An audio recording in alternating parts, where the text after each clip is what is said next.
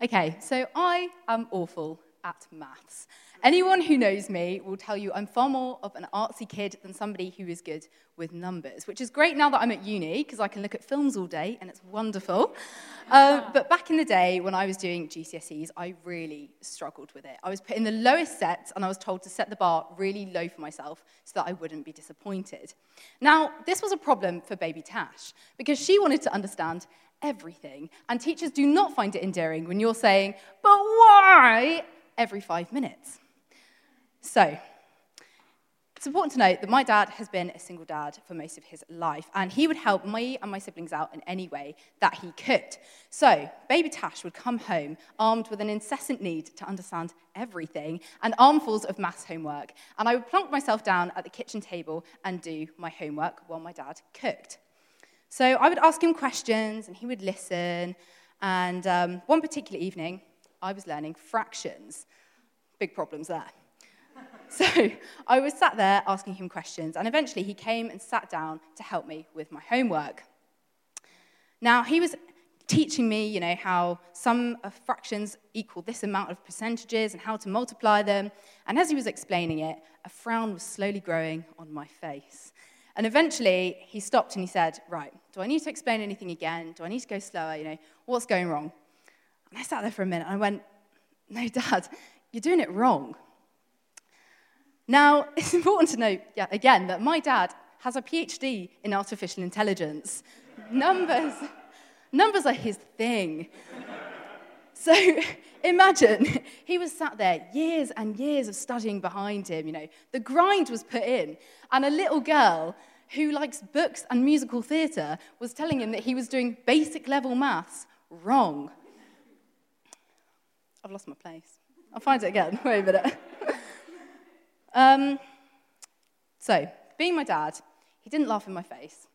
He didn't get frustrated with me. Instead, he sat there for a moment, went to the cupboard, and cracked out a cake. And he came back and he started dividing it into pieces. This is a half, this is three quarters. And he said to me, This isn't how they do at school either but I bet it's going to help.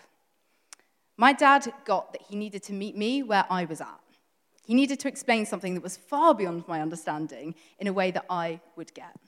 And today, God is inviting us to his kitchen table to pull up a seat and bring, seamless and bring our questions about truth that are incomprehensible to us. Today, we're talking about sanctification, as Annabelle said, how God sits with us patiently and teaches us day by day how to live and who we are and who he is.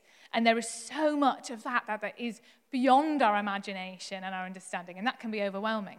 And he does the same for Jonah in our story today. But instead of cracking out a cake, he gets out a plant and he teaches Jonah what it looks like to be transformed from glory into glory through this um, prop. Um, but he does it he does it that way so he can get it in Jonah's own frame of reference in a way that he can understand. And so today we're inviting you to pull up a chair, to grab a slice of cake, because God wants to teach us about sanctification through this weird and wonderful story of Jonah. So, we're told all the time by society that we need to have it together to meet the bar. To cash in a set of actions so the world can see who we are with physical, tangible things. You'll be good enough to study here, when you get three A's. You'll have security when you have a car and a house. You can be my boyfriend if you get a six pack and join a band. we think we need to have it together to get something done.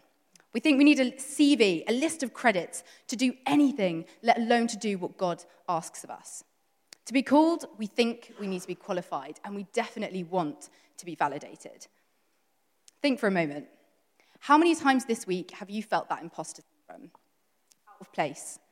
Like you weren't worthy to be where you were, or waiting for recognition that just didn't come.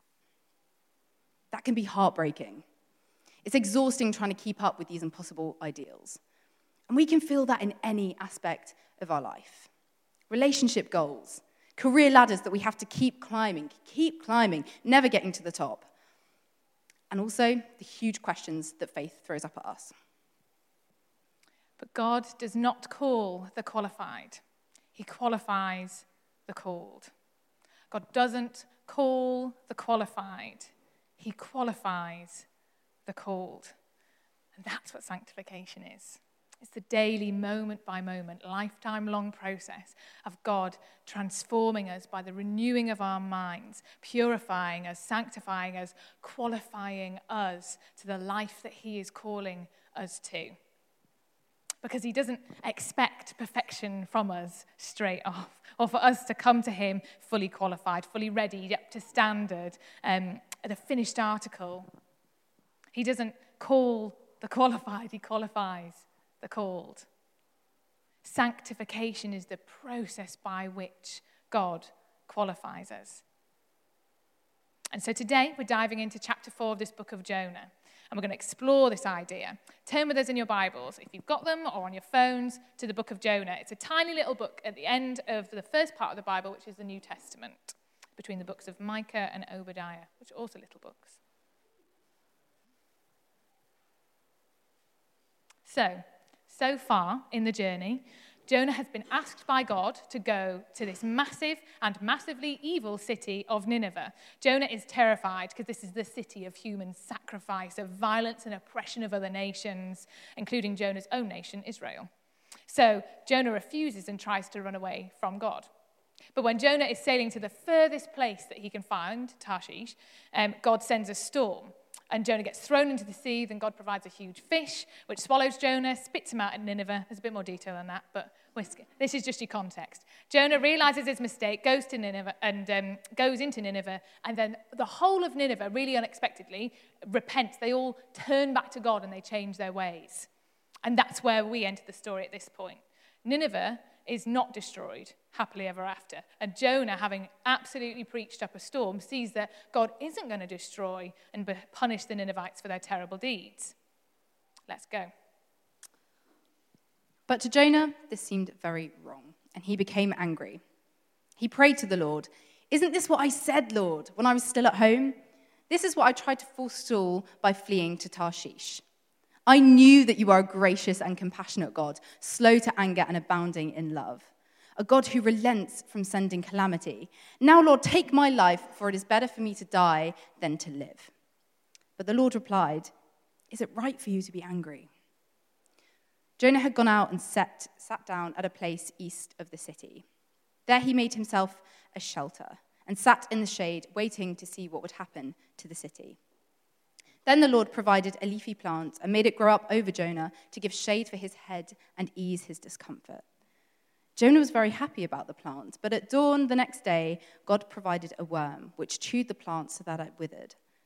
When the sun rose, God provided a scorching east wind, and the sun blazed on Jonah's head so that he grew faint. He wanted to die, and he said, It would be better for me to die than to live. But God said to Jonah, Is it right for you to be angry about the plant? It is, he said. I'm so angry, I wish I were dead. But the Lord said, You've been concerned about this plant, though you did not tend it or make it grow. It sprang up overnight, and it died overnight.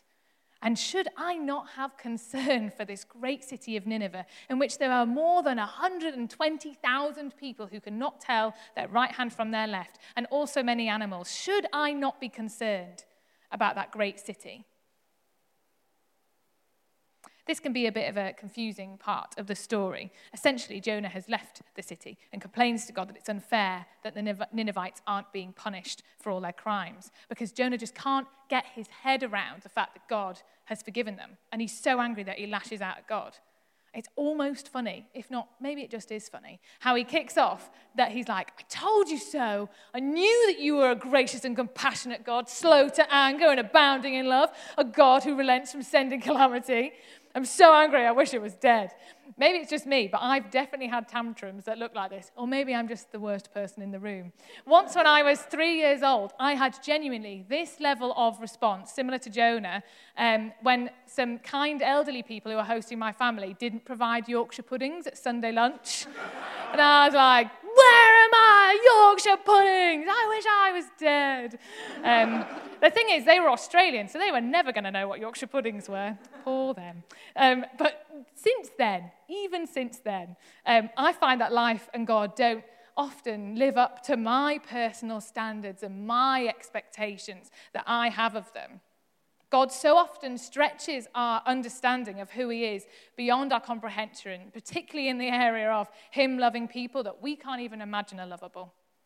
We're so limited, and we often try to fit God into our frame of reference because we don't realize that actually God will come to us. He'll meet us where we're at. We try and squeeze Him in and limit Him, but actually, He's like, No, I can come in all my fullness and help you to understand just glimpses of who I am without you limiting me.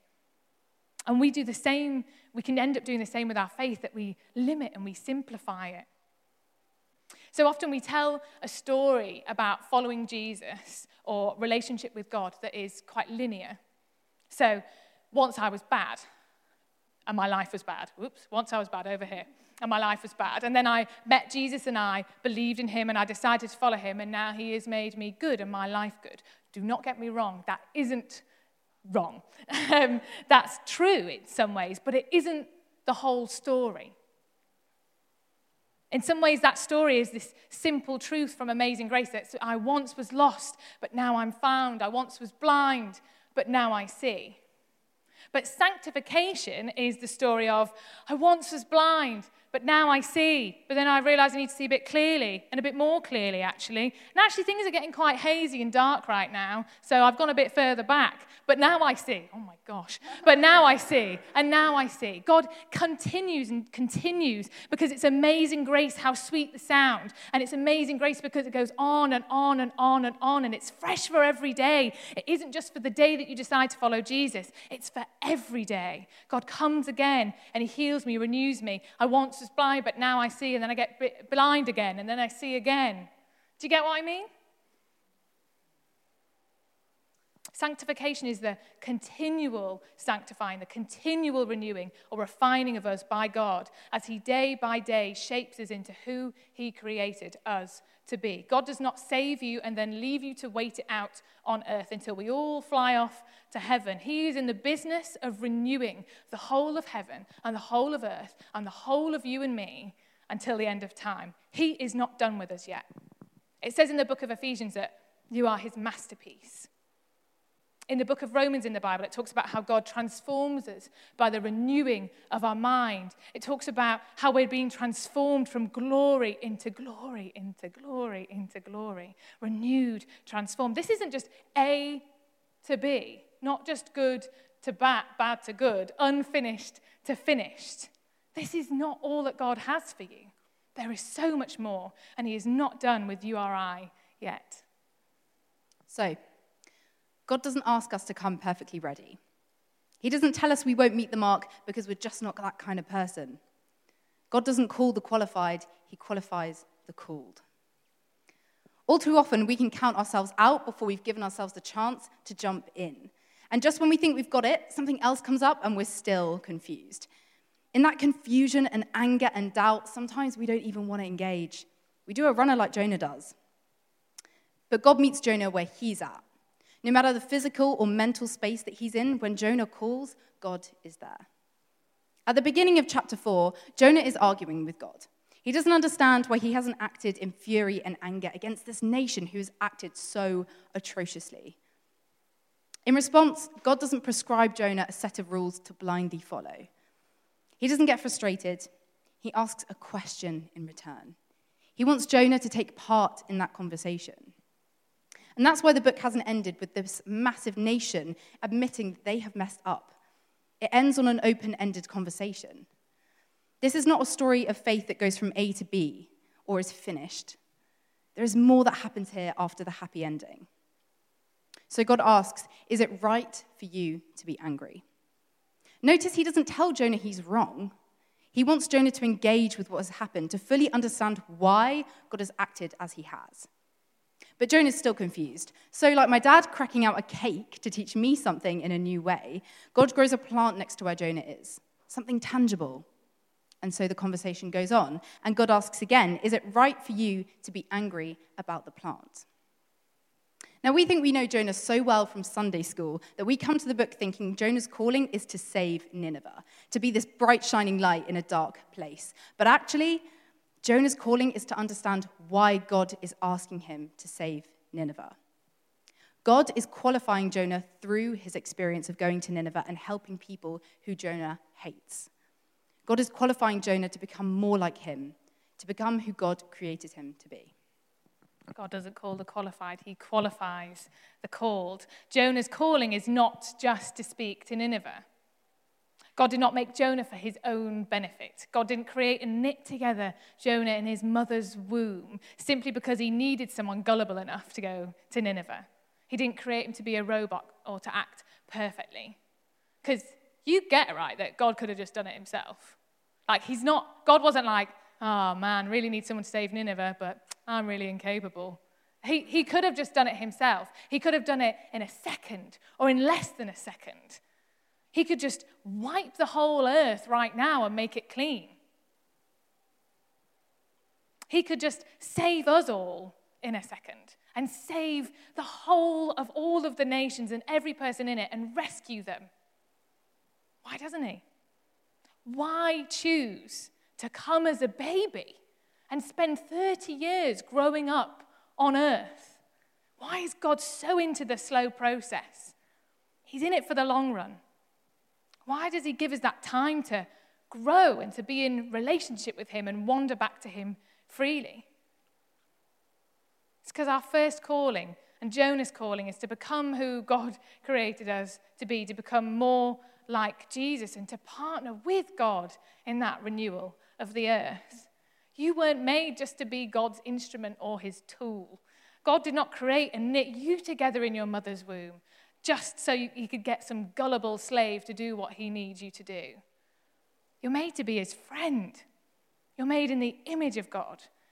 And he wants to sanctify you because as we follow Jesus, as we befriend him, we cannot help but become more like him. We cannot help but realize that the way we're living now, the thoughts we're having now, the ideas we're having now, the habits we've got now, the behaviors we have now, the relationships we have now are just nothing in comparison with Jesus. They don't match up to what he has for us. It isn't the full glory that God has planned for us. He's like evolving us continually from glory into glory and renewing us from the inside out. And as He sanctifies our thoughts and renews our minds, that overflows into our words. And as He purifies our words, that overflows into our actions. And as He renews and purifies and sanctifies our actions, that changes our habits. And as He renews and sanctifies and purifies our habits, that overflows into our whole behavior. It overflows into our character. It overflows into the entire direction of our lives. It changes who we are into who we were always created to be. so, God calls Jonah, and Jonah calls to God. It's a two way thing. The book isn't about what God does through Jonah, the book is about God's relationship with Jonah. So, God doesn't pick Jonah because he's the most qualified to do the job well and quickly. When Jonah's in the fish, God doesn't go, Look, mate, do what you need to do. Either way, I need this city saved by Monday. This is because Jonah needs the journey as much as the Ninevites and the sailors need to. God chooses Jonah. He doesn't settle for him. He doesn't think, oh, well, there's nobody else. He picks him out to work with him. God wants more for Jonah, so he calls him to a place where he can grow. He chooses somebody he knows will run, and he keeps choosing Jonah. That's why the book doesn't end on the big, exciting things that happen. The most important bit of the story happens after all the crowds have gone home, in the quiet, with God having a chat with Jonah, trying to figure things out. In the same way, the calling over your life, and we love that word or we hate that word, calling, the calling over your life isn't just to your equivalent of Nineveh. You might have vocations or relationships or things that you feel that you're called to. And we so often think that calling is all about those big, scary things like location or job or relationship or preaching to another nation or um, confronting injustice or being with a particular person. But above all that is the calling for your heart to become more like God's, to break this, for the same things that break His, to love others as He loves them, to become more like Jesus, to be sanctified, to become more like God. And that's the message of chapter four of Jonah. I wonder if you have a chapter four or if you've stopped at chapter three because you're hoping just to tick a box. That's sanctification. By the end of the book, Jonah still hasn't had a revelation or totally understood what God is trying to teach him. The book ends mid conversation with God posing a question that hangs unanswered. That question that God is asking Jonah at the end, it's directed at us too. Something we can find quite hard to get our heads around is that God feels that way about all of us. You may not feel qualified. You may be waiting for somebody to see something in you for you to go for it, to break the mold or step out of your comfort zone. And it is lovely when somebody notices your work or talents. Hearing these things out loud brings them into the physical world. It helps us to understand what direction we're going in. But it isn't the whole story. God's already seen those things in you. He's had his best for you in mind since before the world began. Like when a mother thinks of all the possibilities and dreams for her new baby, bringing all this love for a life they love so much. God has so much he wants for you, but you have to want it too. You have the choice. And it's not easy to choose what God wants for us because it means putting down what we want for ourselves. God wanted Jonah to better understand what loving others looked like. Jonah didn't even want to love the Ninevites in the first place. Choosing what God wants for us means tackling difficult questions we would rather avoid. Avoid? Avoid. but God wants you to bring Him those questions, to have that conversation with you, God doesn't want any of us to be comfortable in our faith. Nobody grows when they're comfortable. He wants us to get stuck in, to get involved. Choosing to step into these dreams that God has for you means bringing more than just your actions to the table. It means bringing all of you, your heart and your mind. To think good, not just do good. To be sanctified. And that's not easy. When I was little, my mum used to ask me to do chores around the house. And I'd get all huffy about doing the hoovering and be complaining. And she'd say, Do you know what? If you're not going to do it happily, don't do it at all. Which, of course, made me go, Oh no, look at me go. I'm the most wonderful daughter. I'm happily doing all of my chores. Um, but eventually, I'd get around to doing the hoovering. And it helped me to better understand what it meant to be part of a family, what it looked like to keep this house well and apart from that giving me a huge appreciation for what my parents did for me most of the time, it gave me a new way to understand how much they love me. And what a gift to be given a whole new understanding of what love could look like just from changing my attitude to hoovering.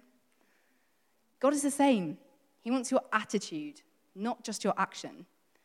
It's not just about what you do, it's about who you are. It's about wanting to do good because you understand why you're doing it. Faith was never meant to be a set of dead rules that constricts you. It's a way of life that brings out the best in you. God wanted every part of us so that He can lead us in the life that He created for us. And that is sanctification. But the thing about sanctification is that it can be really hard. So in the Bible, it, sanctification is compared to gold being refined and purified in fire. And God uses real life and divine intervention in the story of Jonah um, to refine and sanctify us, and it can burn. So you can see in our passage, um, it talks about the, the plant being sent as something to teach Jonah, but there's also like a scorching east wind and the burning hot sun. But it's not a punishment. The storm that you're in might seem like a punishment, but it could actually stop you from running away from the very purpose of your life. The fish that you've been swallowed by might seem like a punishment, but it will actually save you from drowning. God killing the plant you were sheltering under might seem like a punishment, but that plant was actually harboring and festering a hatred and that was going to poison the entirety of your life. Sanctification is this second grace, the grace that comes after being saved, daily decision to follow Jesus um, after we initially decide to follow him. And that means, as Jesus says, picking up our cross, following him, dying to our old selves in order to be made new and made like him. And that's a daily call. But to not be sanctified, to not submit to the refining power of God, is to be stagnant, it's to remain unchallenged. It's just to be the kind of Christian who just ticks a box on a form. It's to stay in the rut of comfort or purposelessness, in the rut of bitterness or unforgiveness or slavery to ourselves and our own desires that lead us nowhere. Even being resistant to it um, it reminds me of uh, when I was younger and I um, didn't really get that following Jesus was this daily thing of daily choosing to follow him, daily wanting to follow him, um, and, and, having to o- open up my life and let him in. Um, I, I remember, um, I was talking to my mum this week about it, how um, we used to pray like really small for my life. Um, I used to have really bad social anxiety that turned into agoraphobia. Um, you can ask me more about that later. Um, I won't go into detail now. When I was a teenager. And so um, I remember that um, my mum and I, we would pray. And do you know what? That's amazing that we would pray all the time. But we'd just be like, do you know what, God? If I can just be okay with like having a friendship or a relationship with someone, if I can just have a job where I don't really talk to anyone and like just stay within my means and do you know what? If I can just be okay with life and be able to leave the house, that'll do. There's nothing wrong with actually if that's the, the biggest that your life gets, and actually if you find fulfillment in that. But what a tragedy when God is like, wow, I have so much for you. Wow, I want to get you to actually really enjoy talking to people. I want you to go to school and actually have GCSEs, not quit school because you're too scared to go. He's like, I want you to go to uni and to get married and to lead a church. How sad if God had gone, yeah, let's do it your way. Do it your way. Just believe in me and don't let me in any further. You just stay there. Stay small. Stay scared. Sanctification isn't just like this nasty punishment that God is out to get us and to make us into like clones of Him. It's because He wants to expand our lives. It's because He wants to give us dreams that we never even thought we could have. We never even thought that we could step into. We never even thought that we were worth able of being able to hold. That's why sanctification is important. It's the journey of becoming more like Jesus. That's the calling. Forget all the other call. Well, don't forget them, they're actually quite good. But, like, don't get weighed down with this idea of what's my calling, what's my purpose in life. That's the calling that God has for you, becoming more like Jesus, which is sanctification. Now, think how amazing the world would be if each of us stepped into that if we trusted that there was something more for us, if we listened to God, if we went against everything that we've been taught by society that we are not enough, if we really believe that God doesn't call the qualified, that He qualifies the called, that He qualifies you. That might look like asking questions about things that don't make sense to us, or challenging our ideas that we can't do certain things, that they're too big for us to handle. But it starts in the quiet, in the places that other people don't see. That's where our relationship with God and faith starts and ends, with God calling us and us calling to God.